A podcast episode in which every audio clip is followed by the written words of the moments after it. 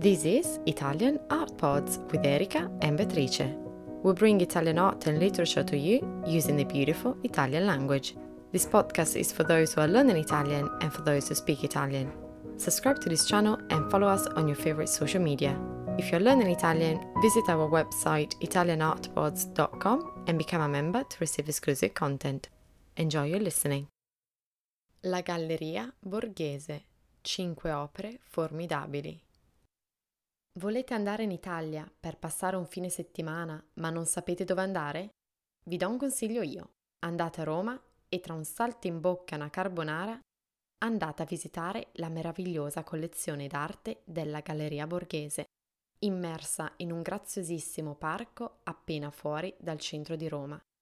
La collezione è composta da sculture, dipinti, mosaici e bassorilievi. Sicuramente riconoscerete alcuni nomi di grandi artisti come Caravaggio, Tiziano, Bernini e Canova. Per questo episodio ho voluto creare una classifica delle cinque opere che mi sono piaciute di più la prima volta che ho visitato il museo. Non è stato per niente facile, perché le opere sono una più bella dell'altra. Ma iniziamo. Alla posizione numero cinque troviamo Paolina Borghese, statua realizzata da Antonio Canova tra il milleottocentoquattro e il milleottocentootto. Questa statua è la testimonianza dello stretto rapporto che Canova instaurò con Napoleone, per il quale realizzò diverse sculture. Paolina era infatti la sorella di Napoleone e fu rappresentata da Canova distesa su un letto, nuda ma con le parti più intime coperte da un drappo sottile. L'abilità tecnica di Canova è formidabile. Il letto sembra soffice e il drappo sembra potersi sollevare con un soffio di vento.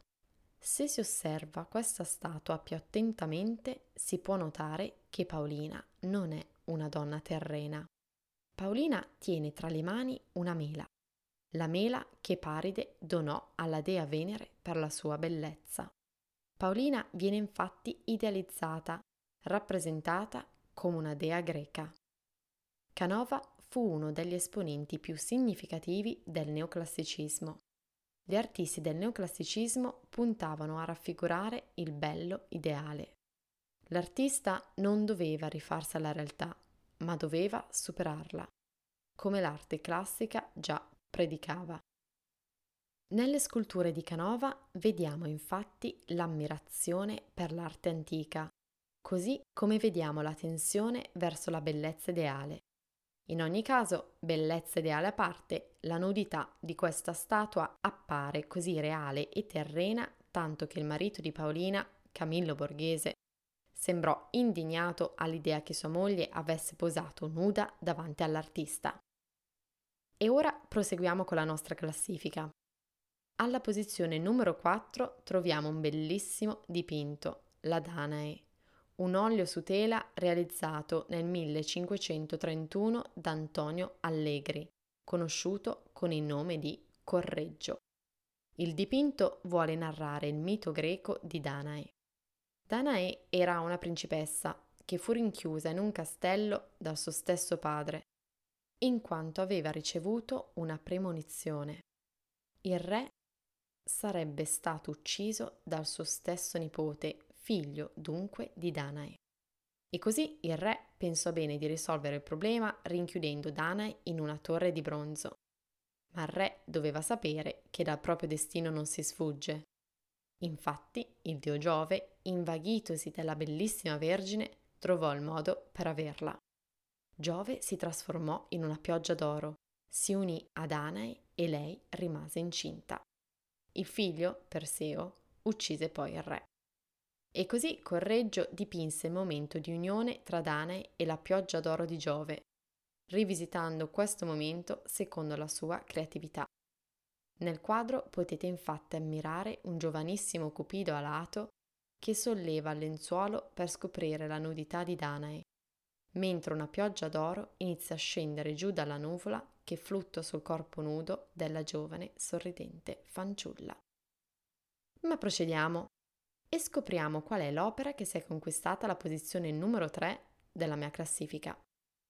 È un dipinto del famoso Caravaggio, realizzato nel milleseicentodieci. L'opera si intitola Davide con la testa di Golia. La rappresentazione si ispira al racconto biblico, dove il giovane Davide sconfigge il terribile gigante Golia salvando Gerusalemme. Nell'interpretazione di Caravaggio vediamo il giovane Davide emergere dal tipico sfondo scuro di Caravaggio, uno sfondo che permette un incredibile effetto di luce sul corpo del giovane, che tiene tra le mani la testa mozzata di Golia.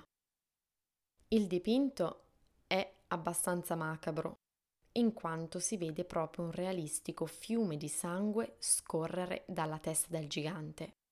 Ma ciò che rende questo quadro ancora più inquietante è il fatto che Caravaggio decise di rappresentare le sembianze di Golia con le fattezze del proprio viso.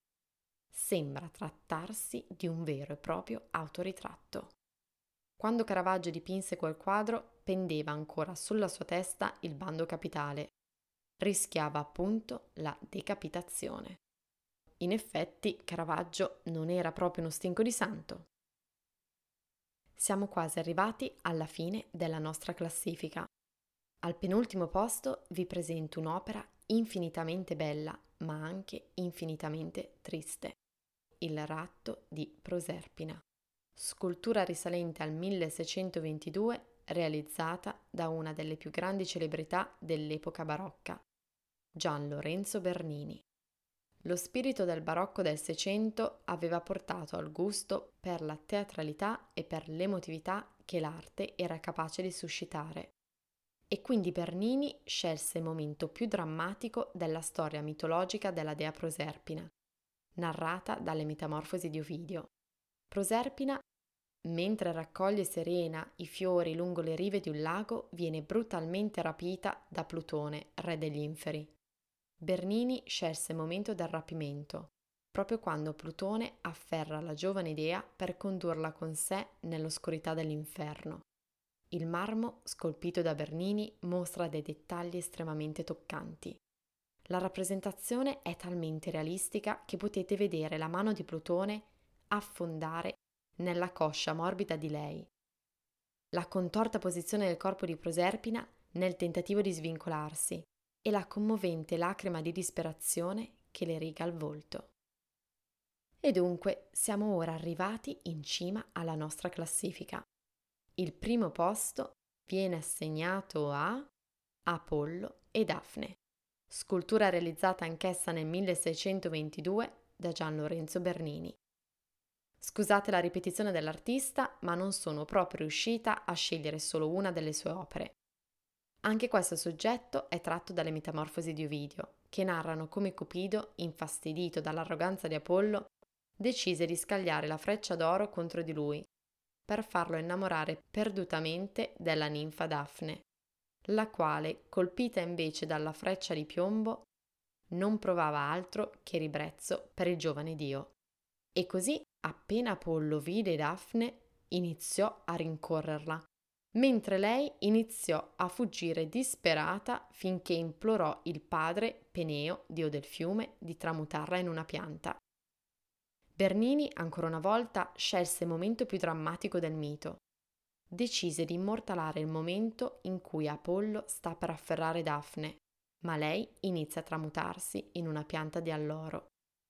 Bernini scelse il punto di non ritorno, il momento apice, il momento in cui si può vedere Apollo che corre, avido di possedere la ninfa e la palpitazione di lei, che, spaventata, vede la sua salvezza nell'inizio della sua metamorfosi, dalla quale non potrà più tornare indietro. È il momento in cui si vede la carne sensuale di lei trasformarsi in foglie, radici e cortecce, mentre la mano di lui afferra il suo fianco sfuggente. Bernini immortala quell'attimo e ne cattura tutta la drammaticità. Rappresenta il momento di più alta confusione, tensione e azione, interpretando così appieno lo spirito barocco della sua epoca. Eccoci giunti alla fine dell'episodio. Spero la mia selezione di opere sia stata di vostro gradimento. Non vi resta ora che andare a visitare la galleria e creare la vostra personale classifica. Quale opera conquisterà il primo posto? You've been listening to Italian Art Pods. Don't forget to subscribe to this channel and leave your review. You can also follow us on your favorite social media platform. Visit our website italian art pods dot com to receive exclusive content, get in touch or make a donation if you're enjoying the show. Thank you for listening.